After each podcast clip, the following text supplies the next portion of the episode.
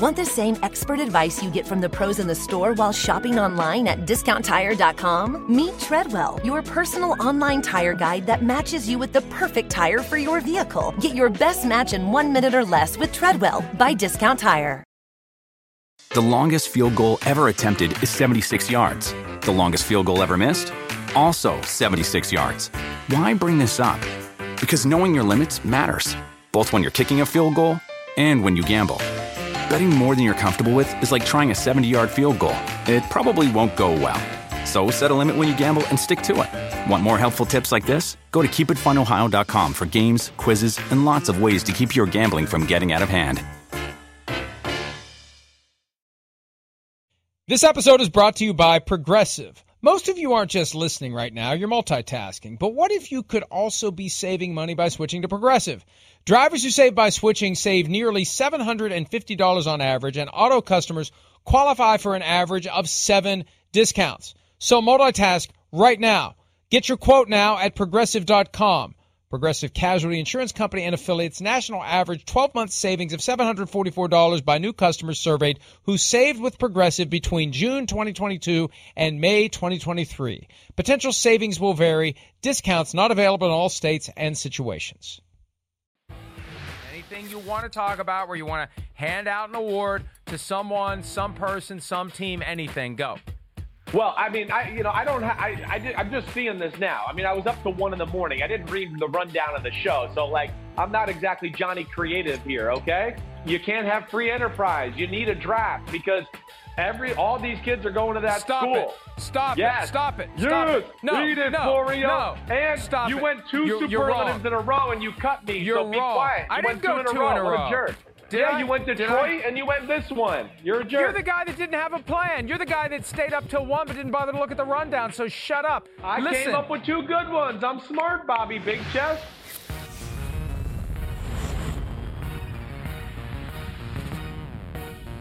We were both a little punchy on Friday after the first night of the draft, but you know what? I kind of like it that way. A little rested, right? A little relaxed, a little refreshed after a Sunday that was normal after the draft concluded. The frenetic activity of Thursday, Friday, and Saturday. Chris Sims, Mike Florio, two hours to break down everything that happened all weekend long. It's Pro Football Talk Live. Hello to our good friends in the UK and in Ireland who continue to take the show live their time, noon whatever that time zone is. I don't know. London time is all I know. Hello, Chris. How are you? Hello, Michael. How are you? Good to see you. You're right. What is that time zone called? I don't. I don't think I've ever thought about that. I thought you might know that, being so smart and everything. Well, since the folks in the UK are watching live, go to Twitter at Pro Football Talk and tell us the name of your damn time zone because we don't know. All we know is Eastern, Central, Mountain, Pacific, and isn't there like Nova Scotia time too? I think there's Nova Scotia time. Other You're asking that, the wrong guy. Yeah. I, I have no idea. I have no idea. I just know they're five hours ahead of us, so it's noon in uh, England right now. All right, uh, let's get to it.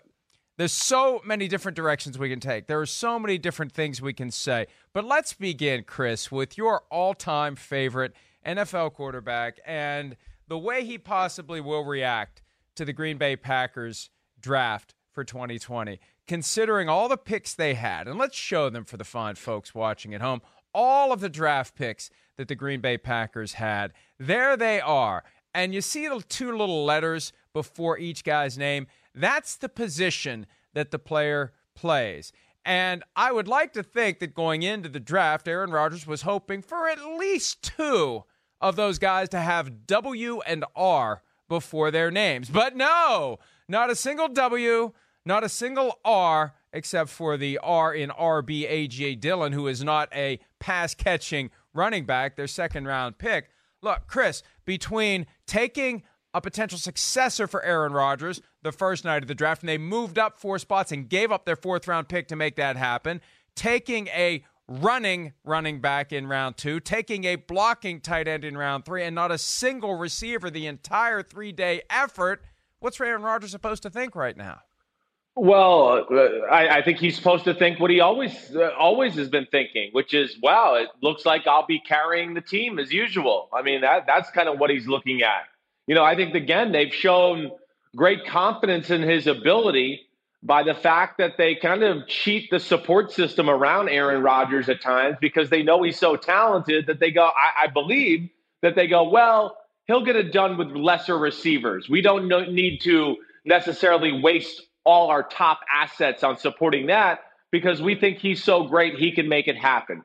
Yeah, that's fine, but it's tremendous pressure on him all the time.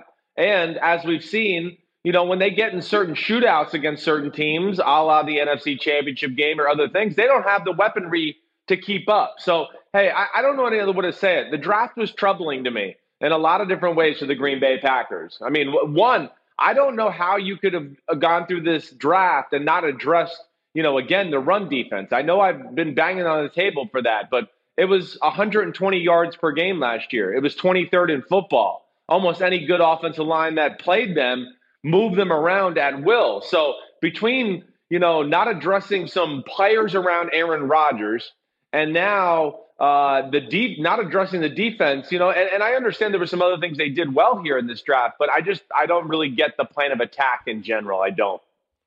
Yeah, to not use a single pick on a receiver almost feels like a message of sorts. And I don't want to read too much into it, but they didn't draft a single receiver. And that's what Aaron Rodgers wanted. He made the comment last week they haven't used a first round pick on a skill position player in 15 years. And they finally did. It just wasn't a running back, a receiver, or a tight end, it was a quarterback.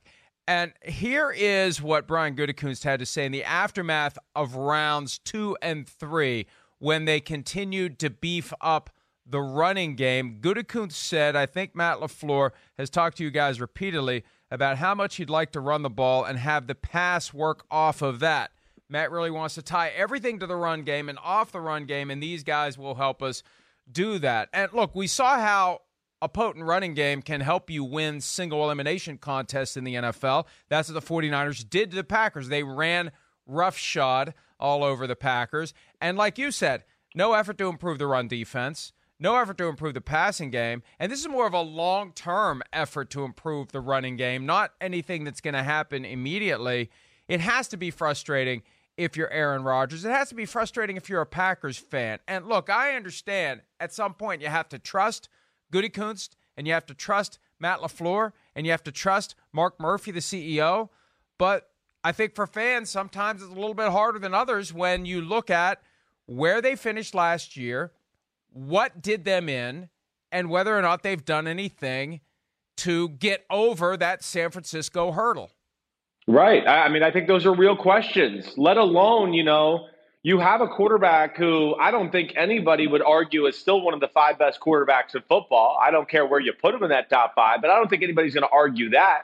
You know, I always say you know, Russell Wilson, Deshaun Watson, Mahomes, Lamar Jackson, Aaron Rodgers. Those are the top five guys in the game right now. You know what all those other four quarterbacks that I named in that top five have? They have like talented receivers, guys that scare the crap out of you. You know, and I know the Houston Texans traded away one of them, but they still got two other guys that are kind of scary and then traded and got another one for Brandin Cooks. So to me, it's almost just like disrespect. I, I can totally understand Aaron Rodgers being frustrated here Hey, AJ Dillon, the running back in the second round, he's he's a specimen. He's a real power back. Does he bring value to the offense? Certainly. The tight end you mentioned in the third round, the kid from Cincinnati. You know, he's an H back. They're trying to find Kyle Juszczyk, right? That type of player. Tight end, fullback, move him around, do those type of things. Uh, but but I just I guess I just don't understand. You know, again the the lack of support system around Aaron Rodgers at times to just to accentuate the greatness of him and make um, people so scared of your offense. If you just gave him one more weapon, it would bring that Packer offense to that level. And now it's kind of just like, oh, they're good.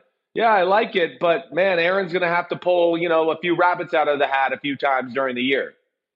The recognizable names from the receiving corps include Davante Adams, Devin Funchess, he's a newcomer, Jake Kumerow, yep. Allen Lazard, Darrius Shepherd, Equanimeous St. Brown, and Marquez Valdes-Scantling. The problem is one or two of those guys is always hurt, right? You never get the full healthy complement of the receivers, and that's a separate issue altogether. But there are no names there other than Adams that will strike fear. And I think for a quarterback like Aaron Rodgers to do him justice, you need to have more than right. one guy like that. And to have 36 receivers drafted, 36 receivers, a year in which Ravens GM Eric DeCosta said you could find a starting receiver in round five. How do you not just throw a dart on at least one of these guys just so you can go back to your franchise quarterback and say, we like this guy, we think he's going to make us better, and we're trying. We're trying well, to I, make your receiving yeah. corps better.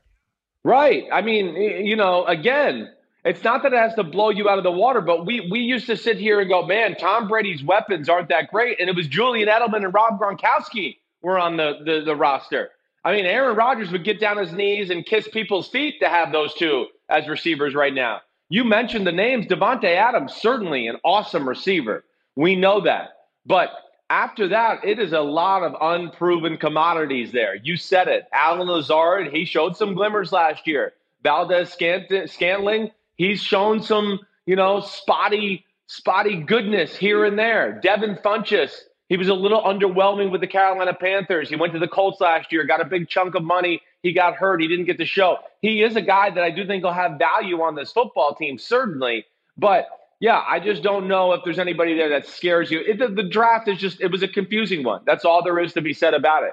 You know, I understand addressing the interior offensive line, but I just don't understand a Green Bay being in the Super Bowl window right now both Matt LaFleur and Brian Gutekunst addressed the elephant in the room now that there is a clock ticking, an expiration date applied to Aaron Rodgers given the presence of Jordan Love, whose rights they will control for a maximum of five years. So at some point in the next five years, presumably they're going to want to get a return on the field, not on the sideline, on the field for a guy they invested a first round pick and a fourth round pick to get. Here's what LaFleur had to say about the situation. Aaron is a pro. He's the leader of our football team, and I anticipate that for a really long time. I hope he can play until he decides he doesn't want to play anymore. He is the one that leads us out there. I know he's going to be a great mentor. I don't know how good of a mentor he's going to be because he may not want to be, right? Why do you want to help prepare the guy who, the more prepared he is, the more comfortable the team will be in floating you on an iceberg if you're Aaron Rodgers? So,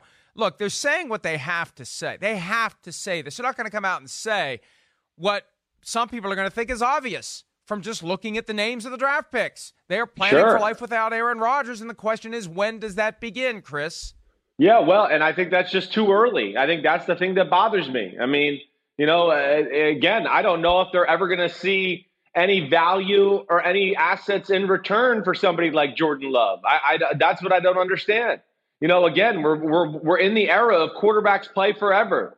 Manning, Brees, Brady, they're they're still playing they're pretty high level. Rodgers takes care of himself. You know, his arm we know is an all-time great arm. For anybody to sit here and think like, "Ooh, Aaron Rodgers still won't be dangerous like 3 or 4 years from now." That's insane. I just have a hard time believing that. So, what are they going to do? You know, get rid of him then and then let let Jordan Love come in as the quarterback for the 5th year option year? You know, or or is he just going to end up becoming trade bait like you know a Jimmy Garoppolo, where we go, well, we had him. He man, he looked good holding the clipboard all these years.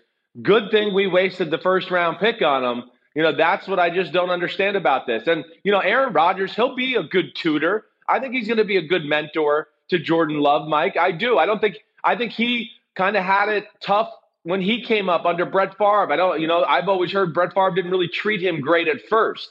Oh, until finally. An understatement. And right, you heard the same things, right? I don't think Aaron Rodgers is going to do the same thing, but do I think Aaron Rodgers is going to try to stick it to the Green Bay Packers the set the first chance he gets, whatever way possible? Yes, I do. Well, and you know what? He's going to have an incentive to mentor Jordan Love because the sooner Jordan Love is ready, the sooner he can go somewhere else. So, in a roundabout way, it helps Aaron Rodgers to help Jordan Love if the relationship at some level is now poisoned for Aaron Rodgers. And we know enough about him to know he's not going to be happy about this. He's going to stew about this. It's a normal human reaction, and he may want out of there before they want to move on. Here's what Brian Gutekunst said about Rodgers' future. And this comes from Peter King in Football Morning in America. I'm very hopeful Aaron continues to play at a high level for years to come. I know a lot of people are saying this puts a clock on Aaron but I don't see that at all. We prioritize the quarterback position and have for a long time with this franchise. I remember one year in camp, they had Brett Favre, Ty Detmer, Kurt Warner, and maybe Mark Brunell. It's one of the most important positions in sports. If you don't have one, you can't win. I mean, let's be fair about this. Ty Detmer was not a good NFL quarterback, even though he was a great college quarterback. Nobody knew who in the hell Kurt Warner was at the time. Ditto for Mark Brunell. Just because a guy develops elsewhere doesn't mean that it was this jam packed superstar quarterback room. Nobody knew it at the time that it was this room of potential superstar quarterbacks. So I don't think that's an appropriate comparison. You mentioned Jimmy Garoppolo. I mean, could the game here simply be we have Jordan Love in the event that Aaron Rodgers regresses? This is our insurance policy.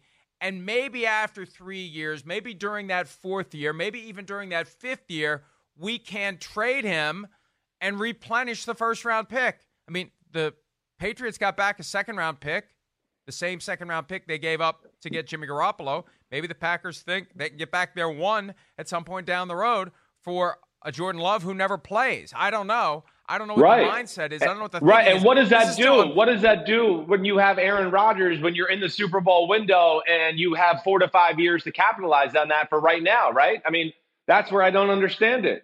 You know, I get it. it I think you know you're better. right. It makes you no, know better right know, now. It, exactly. It makes you know better right now. And you know, also when you just look at the contract situation for Aaron Rodgers in this too, you know, I, I mean, realistically, just looking at it, I mean, there's no way Green Bay is going to let him go. Even in the 2022 season, Mike, he's still got. If they were going to release him or find some way to part ways, it's going to be a 17 over 17 million dollars in dead cap money. I mean, that's going to be hard to swallow for a team anyway. So that that would be year four for Jordan Love. No, so we're no, talking let's hear three. Let's hear three. Year I three. got this sorry, all broken sorry. down. Yes. I, have already, right. I've already, this is one of those. You know how they do the cooking show where they tell you the recipe and then they just pull the finished product out of the oven. Let me give you the finished product because I got the cool. numbers here.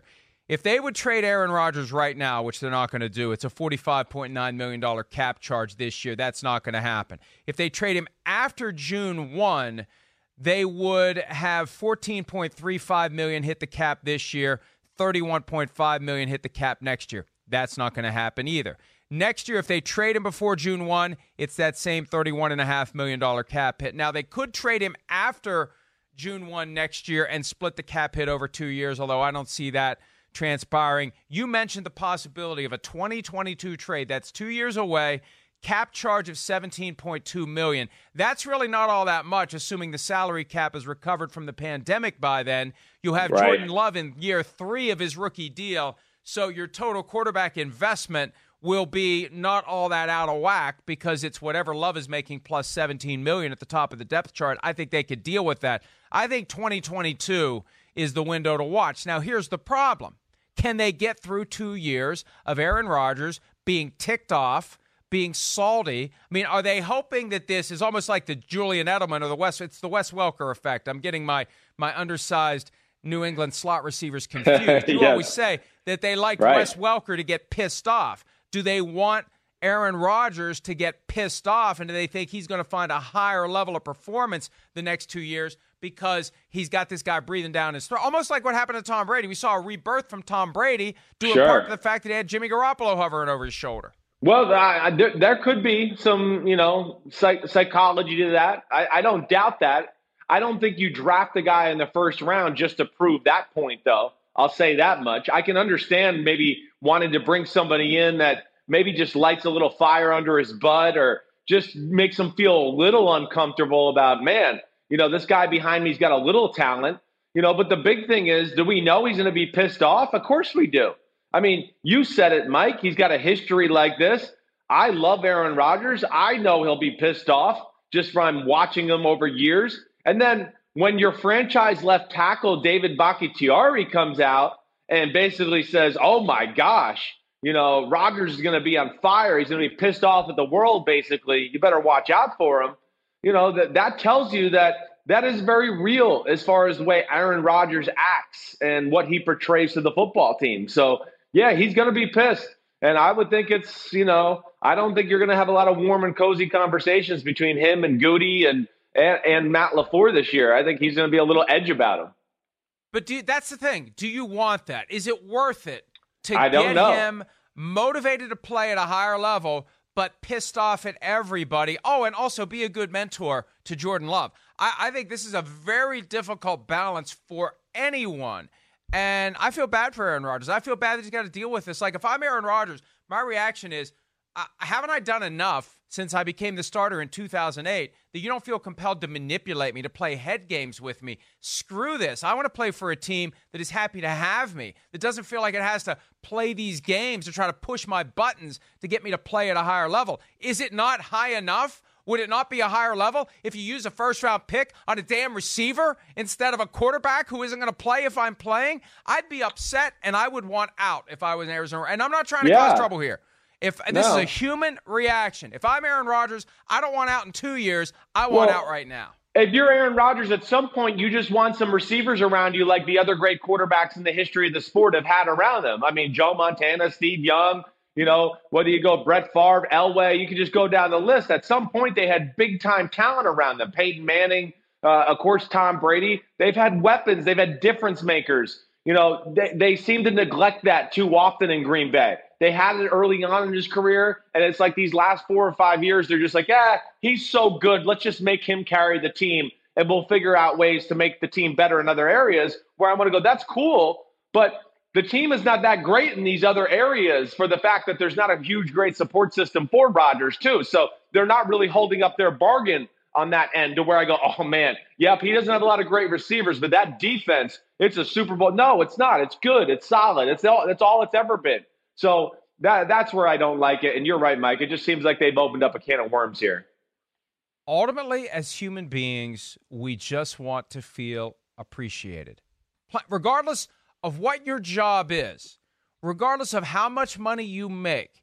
Even if you're Aaron Rodgers at 32 and a half million a year, you just want to feel appreciated. And I think coming out of this weekend, he has reason to not feel appreciated by the Packers. And he has reason to think they're trying to play some sort of game with him to try to stoke him into being a better quarterback when he should be able to look at his body of work and say, Have I not been good enough? And speaking of appreciation, we appreciate Chris, who is watching the show in the UK. Greenwich Mean Time is the time zone, Chris. Now we and now that I've heard it, I've kind of it's like yeah, I've heard that before, but I never would have remembered Greenwich Mean Time. But it's now 12 Thank you, Chris. p.m. Greenwich Mean Time, and we are way over. We need to take a break. When we return, it looks like Jameis Winston is going to play for a team. Will have no chance to be the starter. Why is that a good move for him? We'll discuss it next here on Pro Football Talk Live.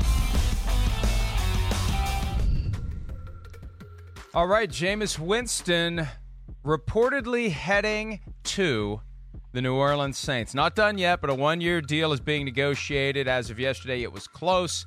Cam Jordan, very excited about it. He tweeted, negotiating, let's go. I said, Cam wants to eat a W with Jameis. By the way, it was the Superdome in New Orleans where Jameis Winston gave us that gift for the ages of eating a W before a game against the Saints. Cam Jordan says Jameis is one hell of a competitor with untapped potential, 30 to 30 with GOAT tutelage, mind blown emoji. I added also 5,100 passing yards. So you put him with Sean Payton. You put him in a position where he's got the Teddy Bridgewater spot. Look, this is, Chris, the first team that I mentioned when it looked like there wasn't going to be a starting job for Jameis Winston. Go to the Saints. Let your career have sort of a palate cleanser get a chance to maybe play if Drew Brees gets injured at some point, or maybe Sean Payton wants to show everyone that Jameis Winston can do it. So you put Winston out on the field once in a while just for giggles. Uh, I, either way, I think this makes a ton of sense for Jameis Winston to go work with Sean Payton for a year, have a chance to play, and maybe be like Teddy Bridgewater next year, where you're getting a three year, $66 million contract, even though you've only played five games in five years. Yeah, that, I mean that's right, but it, it's a great move by Jameis Winston. I mean, to me, yeah, Mike, you said it from the get go. You're exactly right. You know, I was kind of banging the drum for the Steelers or the 49ers. This would have been my third choice, you know, for those those reasons, right, Mike? I mean, this is what we talk about. You know, it's not don't go somewhere just to be the starter. Oh yeah, great, you're the starting quarterback of a, some crappy team, and then you don't play well because the support system around you is not good, and all of a sudden you're back in the same boat next year, maybe out of the league because now, now nobody believes in you. This is the perfect thing for Jameis Winston's career. Like you said, clean palate. He's going to learn some some new things about football. You know, he's going to learn how to play the position better and at a more efficient, higher, cleaner rate than he ever has. And like you said, if he does get in there, one of the best O lines in football, two good running backs, you know, tight end play, receiver play, all really good with a creative play caller and defense to where, like we saw with Teddy Bridgewater, he didn't have to do great things. He just played well. He took care of the football, and they went 5 and 0. So, from Jameis Winston's standpoint, I think it's a brilliant move. And really, for the New Orleans Saints, this is really smart as well. Yeah, I agree with you completely. And look, here's the thing, and this was the same situation that we saw last year. If Brees gets hurt, you need a guy who can run the base offense. Taysom Hill is not going to run the base offense. If and when Taysom Hill becomes the starter, they're going to create an offense for him. And even though Sean Payton suggested at one point in recent weeks that Taysom Hill is ready to be the number two guy, it's clear that that's not the case. This was part of the broader game of either drafting a number two or signing a number two, and that's okay. We understand that sometimes coaches and GMs have to say things they don't mean in order to advance their strategic objectives. They still want to keep Taysom Hill in that Joker wild card jack of all trades right. spot and design an offense for him if they decide to make him the starting quarterback. And the bottom line is he's going to be around for the next two years. We don't know what his role will be, but he now has a two year, $21 million contract to remain with the Saints. It's official. It was announced yesterday. He was due to make about 4.7 million this year, Chris, as a restricted free agent. So they're giving him another 15, 16 million on top of what he was due to make to stick around for one more year. It's kind of like the Jacoby Brissett uh, deal last year at a at a bit of a lower level.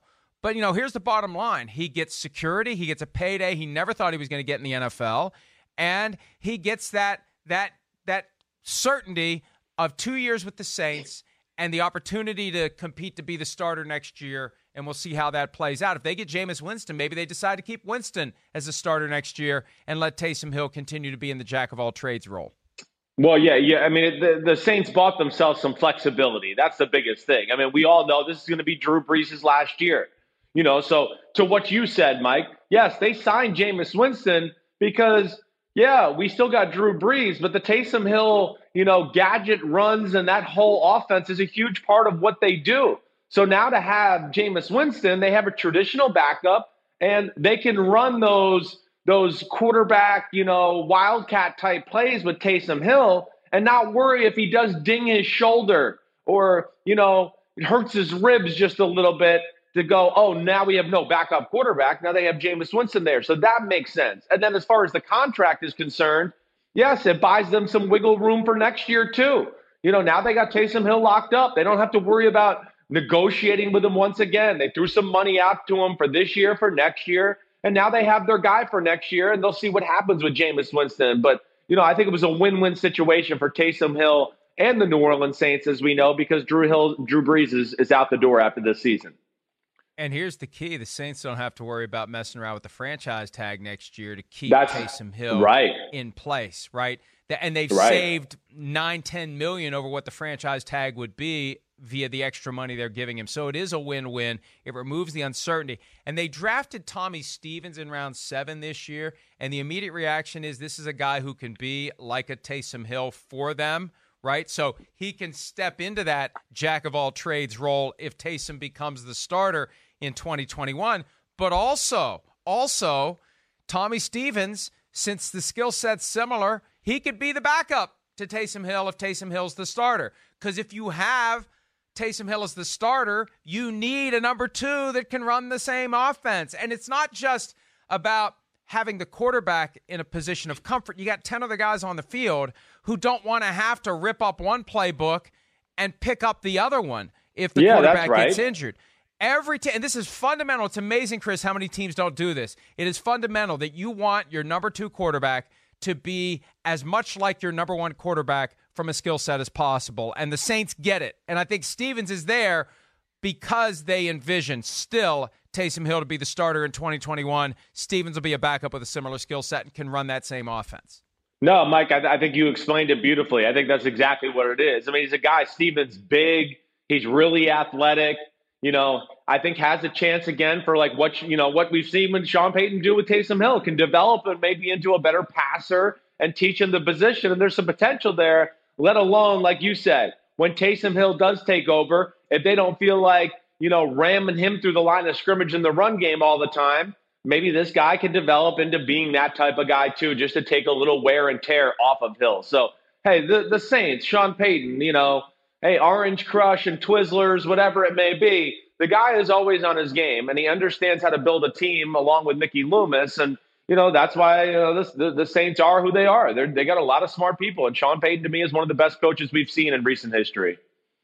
Plus, he's got what? the awesome Jordans. I'm surprised you didn't mention right. Jordans. He had the Thursday night. The Friday nights were even better. Within within seconds, my son had an uh, an image from somewhere of what those shoes were, and he sent it to me to make sure I understood that he knows. Check your credit card bill. All right. Check your yeah, credit yeah. card bill.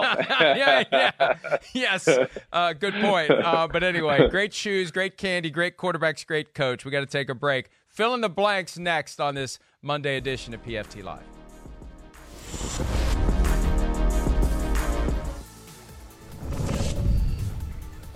The 2020 draft has come and gone. 14 LSU players were drafted. That's the most by any school, matching Ohio State in 2004. 15 SEC players were drafted in round one. Previous conference record 12 ACC and SEC in 2006. And in all, 36 receivers drafted. Unbelievable, but a very, very deep class. So let's play a little fill in the blanks, Chris, and let's begin with this one topic that is very near and dear to my heart and a drum that I bang every year at this time. Blank had the best draft of any NFL team in the year 2020.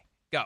Well, uh, I think I'm going to go to the Baltimore Ravens as the team that jumps out to me. I mean, when I just look at what the Baltimore Ravens did again for the second straight draft, I just come away going, man, they're just one of those teams that, you know, again, we could just go, everybody's playing checkers and they seem to be playing chess, just on another level, the way they operate through free agency and the draft. But to get a starting big time middle linebacker in Patrick Queen in round one, then to get J.K. Dobbins in round two, I mean, one of the most explosive running backs in the draft, 80 yard touchdown type of machine. To have him to go along with that O line, and of course the Lamar Jackson running, good defensive tackle from Texas A&M. I mean, Baltimore, shocker. They collect the biggest, baddest dudes on the planet every year. Get a strong physical receiver out of my school, Texas, and Devin Duvernay, uh, du- Duvernay, excuse me and then get another thumping middle linebacker because they have an issue there in Malik Harrison from Ohio State. So I look at the Baltimore Ravens as being that team. There was a few others in the mix. The Carolina Panthers, I love it, but I just think the Ravens have killed the offseason to this point and killed the draft once again uh, this past weekend. And given the history of the Ravens, they're competitive almost every year. You never see them go 5 and 11, 4 and 12. They're always in the mix. Eric DeCosta's done a great job. Before that, Ozzie Newsome did a spectacular job. He could get a bust in the Hall of Fame separate and apart from the one he earned as a player. But, Chris, I keep coming back to the one thing, and I, if I'm the only voice out there that will say this after the draft, that's fine with me. We don't know who had the best draft in 2020. No. We don't know, and we won't know. It's all a crapshoot. And that's the one thing that I would love to see more of in the draft coverage. But we won't ever see it and hear it because there's no way that the draft experts can tell us which of these guys is going to be a bust they can say, hey, you know what? Half of these guys aren't going to work out. Round one, half of these guys are going to stink. Instead of hyping up every pick, hey, you know what? Half of these guys are going to stink. Here's the big caveat half of these guys aren't going to make it. They're never going to say that because if they say that, number one, it undermines this effort to sell hope to all the fans that every fan thinks they're one draft away from hatching a dynasty in their local town. But the other side of it, too, is if we're too candid about the fact that half these guys are going to not work out, and then people want to know, since we're the experts, which half? We don't know. And at a certain point, they say, well, why the hell are we listening? But that's the truth. We don't know. We don't know. I remember seeing the draft grades for the Seahawks after the 2012 draft. D minus, F plus, right? Okay, they got Bobby Wagner and Russell Wilson in that draft. Yeah, D minus, C plus my butt. But the thing is, we don't know at the time. We won't know. And that's the beauty of this for all the time and effort that they put into it, nobody knows what the hell these guys are going to do until they yeah. But we do know level. sometimes. And, sometimes we uh, know. Sometimes we we come away going, man, they had a great draft, and then we go to the season and we go, damn, those guys that we thought had a great draft have been a great during the season. I, you're right, but so, it's about but, but potential. It's about potential. You're absolutely right. And it's about what happens when it's time to go, line up, and get hit hard by a grown ass man. Everyone's right. got a ceiling between what they did in college and the NFL or slash Pro Football Hall of Fame. We don't know what that ceiling is, and nobody knows what that ceiling is. And we all find out in real time when you throw all these guys in the blender with the guys who have been playing in the NFL for the last 5, 10, 15 years. And that's part of the fun of it. You figure out who has it and who doesn't. So we don't know, is my answer. Next one the quarterback drafted after round one who will start a game first is who? I, I, just can't believe your answer still. I'm going with the we don't know answer to start it off. You we don't know. you could have. T- we don't you know. T- we, we don't took- know. That's the truth. We can lie and act like we do know. I prefer to be authentic and honest with the audience and transparent and say we don't know because you know that's the truth. Well, I, I don't. Yeah, to a degree, I think that's the truth. I'm not going to no say that's the total truth. No, I do know. I've been around a lot of times.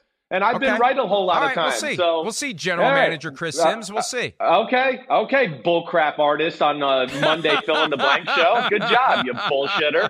All right, here we go. Oh, you ready?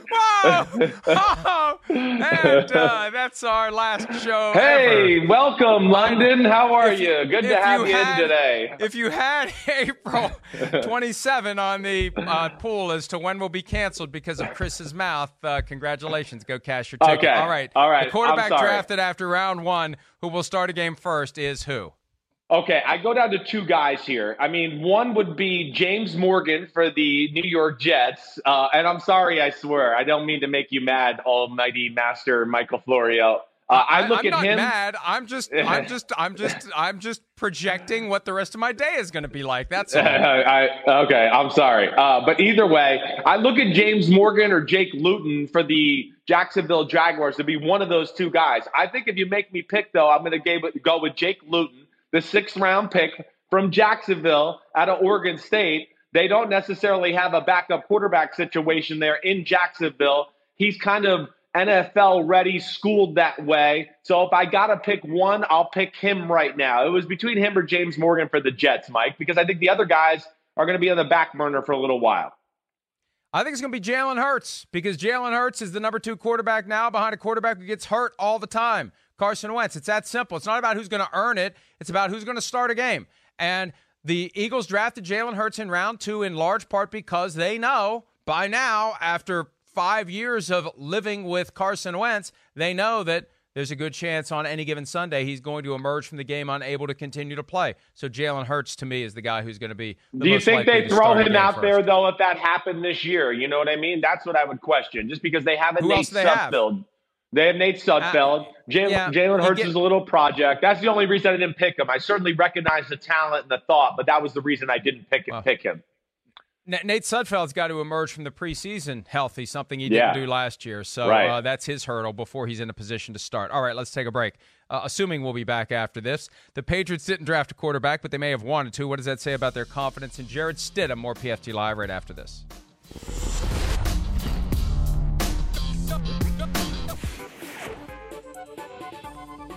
Bill Belichick uh, and his dog, Nike, taking care of the draft. You know, in most of these shots, we saw a bunch of monitors and computers and all sorts of high tech equipment. Hey, he gets a treat. Good boy, just sitting there doing nothing. You don't get a treat for just sitting there doing nothing, Bill. You got to make him do something. He's got to sit. He's got to. He's got to roll over. You don't just give him treats for no reason. What's a cute dog? Anyway, uh, Bill Belichick doing his thing during the draft.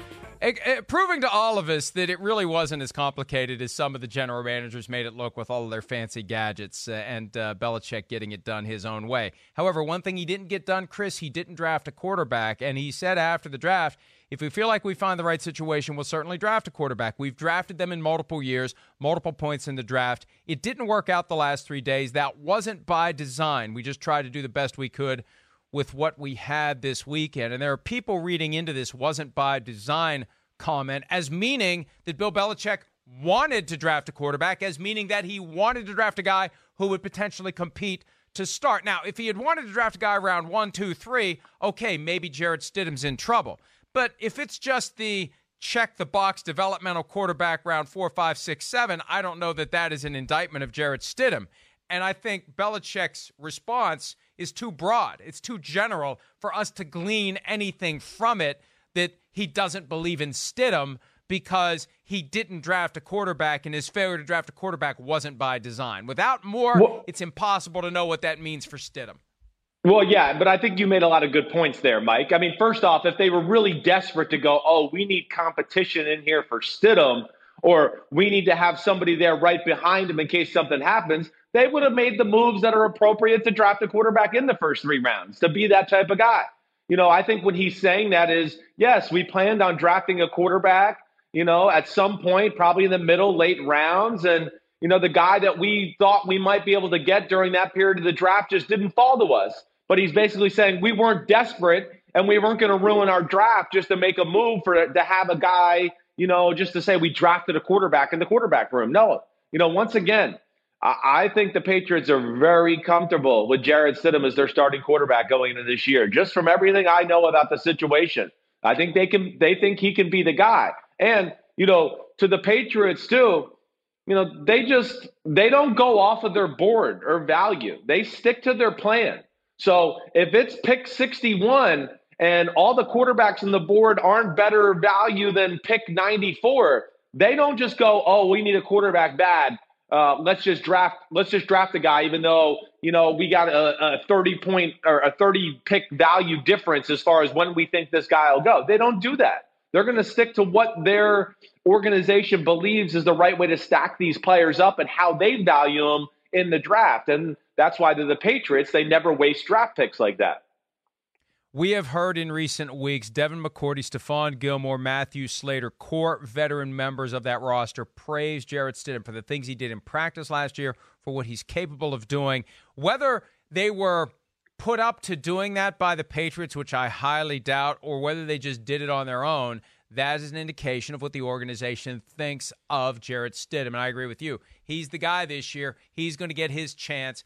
And look, if you're going to try to prove that you can get it done without Tom Brady, the best way to do it, Chris, is with a guy who comes straight from the system, not some desperate reaction move where you go out and grab a Cam Newton. You want to show that the Patriot way works. And what better way to show it than to kick the next man up into that job and let him go do his thing like they've done at every other position during the 20 years that Bill Belichick has been the head coach. So it makes sense on a lot of levels, yes. and we'll see if Stidham can get it done.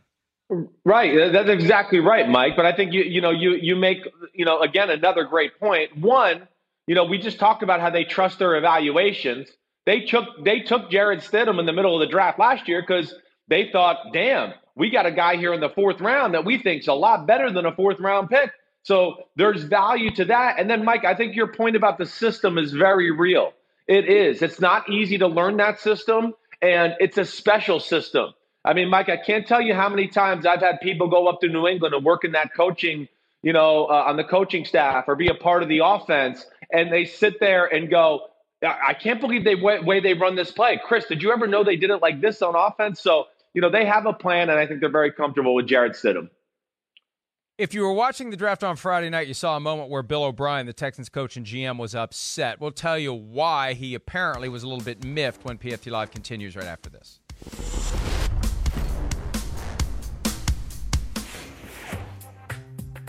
Bill O'Brien was not happy on Friday night. The hand gestures, the lip reading. Be careful there. We may have to pixelate his mouth at some point. He says some words that cannot be said on TV unless you're Chris Sims. Pointing fingers, upset, getting up, walking away. Now, look, he tried to say after the fact that that was some sort of a gag. If you watch the kid that was sitting there, the poor kid was scared to death. That was not a gag. He was upset. That was Bill O'Brien upset. And John McClain of the Houston Chronicle said it was because the Lions were trying to do a trade up with the Texans and O'Brien thought the deal was done, and then it fell apart, and he was upset that that deal didn't go through. And then I don't care. Try to make light of it after the fact. It's clear in that moment he was upset, Chris. He's not that good of an actor. If he was, he's in the wrong profession. He should be in Hollywood. No, no doubt about it. You know, I, I don't understand sometimes why these guys just don't wear it on their sleeves. Like it's okay. It's it's business. It's hard. It's things don't always go smooth. Obviously, there was something there that he was, you know, pissed off about. But you're right he's certainly not acting. And if you read, you know, his lips, there's, you know, a four letter word with the word, then it says Bob, which is yeah. in Bob Quinn, the GM of the, Detroit Lions. And, you know, there's some history there. Bill O'Brien worked in New England with Bob, so I don't know what went down. But either way, Bill O'Brien was not very happy about the situation. Definitely not happy about the situation. And as we watched it on TV in real time, they kept the shot on the kid who was sitting there. And you can just tell that, you know, he's not like laughing like this is funny, like dad's really pulling a fast one on someone. He's seen that before, he's heard that before, and he knows in those moments the best thing to do is sit there and shut up, Chris. oh, definitely, definitely. He's he's seen the wrath of that human being before, and he knew that was no joking matter. Certainly not. And yeah, I mean, again, I, I think you know Billy O is trying to save some face here. He doesn't want to embarrass anybody, himself, anything like that. But obviously, there was a breakdown in negotiations, and he didn't see it the same way Detroit did. All right, full hour of Monday PFT Live still to come. We'll be back with that right after this.